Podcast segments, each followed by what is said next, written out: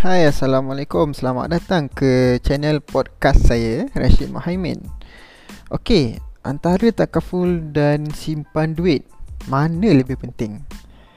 Sebenarnya Dua-dua juga penting. Dan dua-dua pun ada tujuan dan matlamat yang tersendiri.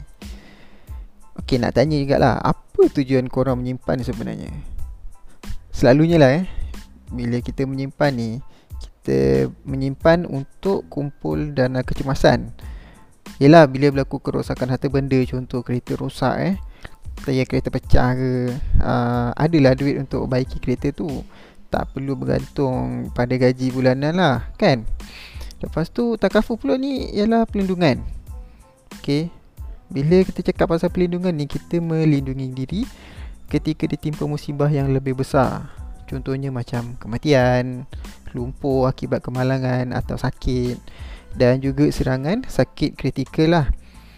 Bila berlaku salah satu daripada musibah tadi tu kan uh, bukan setakat gaji je tak ada dah. Saya silap keluarga korang pun terpaksa bekerja untuk korang. Yalah macam ibarat uh, dah jatuh dia timpa tangga kan? Uh, macam tu lah.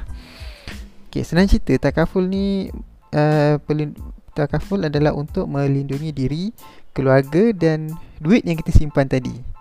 Kalau sebulan kita simpan 10% eh, daripada gaji, takaful pula tak perlulah ambil sampai 10%. Banyak sangat tu.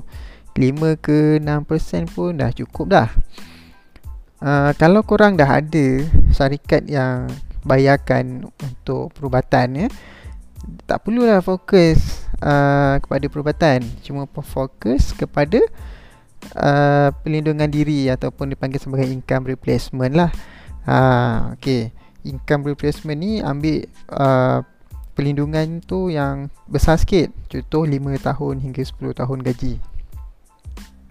Tapi kan kalau coverage medical card company korang tu rendah sangat kan Yelah untuk cover masuk hospital dan semua kan Macam tak cukup ah Boleh je uh, ambil plan medical card sendiri.